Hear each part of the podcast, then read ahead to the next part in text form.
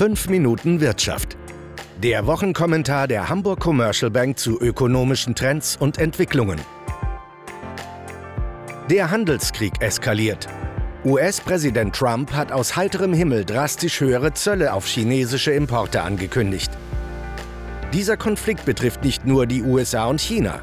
Vielmehr wird die Welthandelsordnung und damit das Geschäftsmodell Deutschland in Frage gestellt. Herzlich willkommen zur neuen Podcast-Ausgabe von 5 Minuten Wirtschaft mit Chefvolkswirt Cyrus de la Rubia. Viele Marktteilnehmer hatten das Thema des US-chinesischen Handelskonflikts schon ad acta gelegt. Schließlich wurde monatelang intensiv verhandelt und beide Seiten berichteten stets etwas blumig von Fortschritten und deuteten an, dass man dieser Tage auf die Zielgerade einbiege.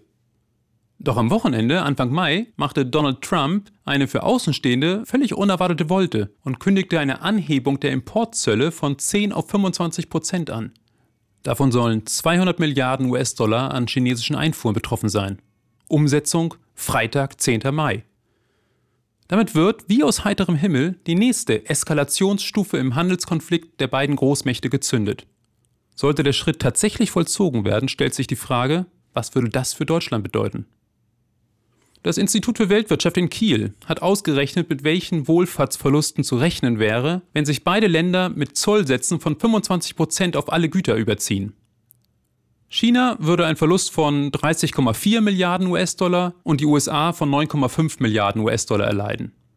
Das klingt viel, aber im Verhältnis zum BIP sind das lediglich 0,2 Prozent für China und 0,05 Prozent für die USA. Für das nur indirekt beteiligte Deutschland ist der Effekt kaum spürbar. Mit anderen Worten, wozu eigentlich die ganze Aufregung?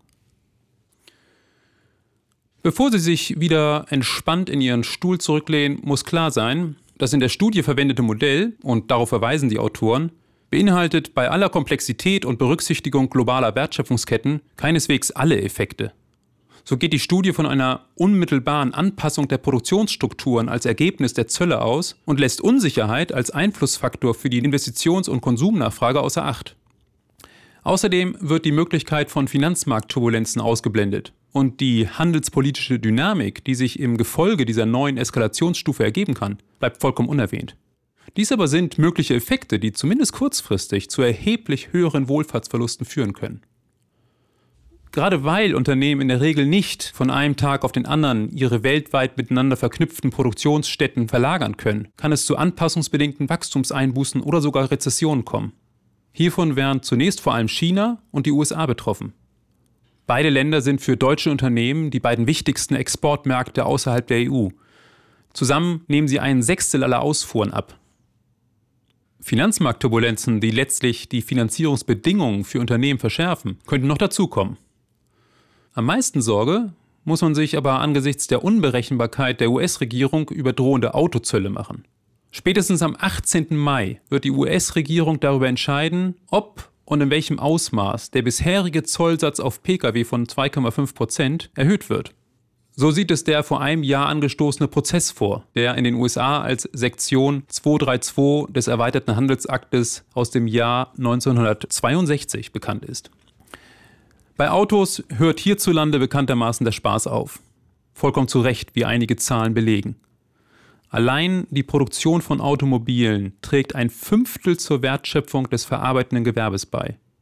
Berücksichtigt man die Zulieferindustrie, steigt die Bedeutung erheblich, was sich laut einer Studie von Goldman Sachs darin äußert, dass der Rückgang der Automobilproduktion um eine Milliarde Euro zu einer Schrumpfung der Wirtschaftsleistung um 1,8 Milliarden Euro führt. Und dann ist dann auch die Gefahr einer weltweiten Zollspirale. So dürfte China angesichts des schwierigeren Zugangs zum US-Markt versuchen, seine Produkte zu günstigeren Konditionen in andere Wirtschaftsregionen auszuführen. Einige Länder könnten sich mit neuen Handelsrestriktionen dagegen wehren. Und damit wäre der Handelskrieg global. Und es kommt noch eine andere Gefahr dazu, die mit der Welthandelsorganisation WTO zu tun hat. Denn die Gerichtsbarkeit der WTO könnte zum Jahresende handlungsunfähig werden, weil die USA die Neubesetzung von Richterposten blockiert. Damit aber würde ein entscheidender Streitschlichtungsmechanismus im Welthandel fehlen. Ziehen wir ein Fazit. Die Risiken eines Handelskrieges sind keineswegs nur auf die USA und China beschränkt. Deutschland könnte aufgrund seines extremen Offenheitsgrades sogar zu den größten Verlierern gehören. Mit umso größerem Einsatz muss die Bundesregierung auf internationaler Ebene für die Beibehaltung des multilateralen Ansatzes werben. Sonst kann nicht der Handelskrieg, sondern das Geschäftsmodell Deutschland ad acta gelegt werden. Das war 5 Minuten Wirtschaft. Der Wochenkommentar der Hamburg Commercial Bank mit Cyrus de la Rubia.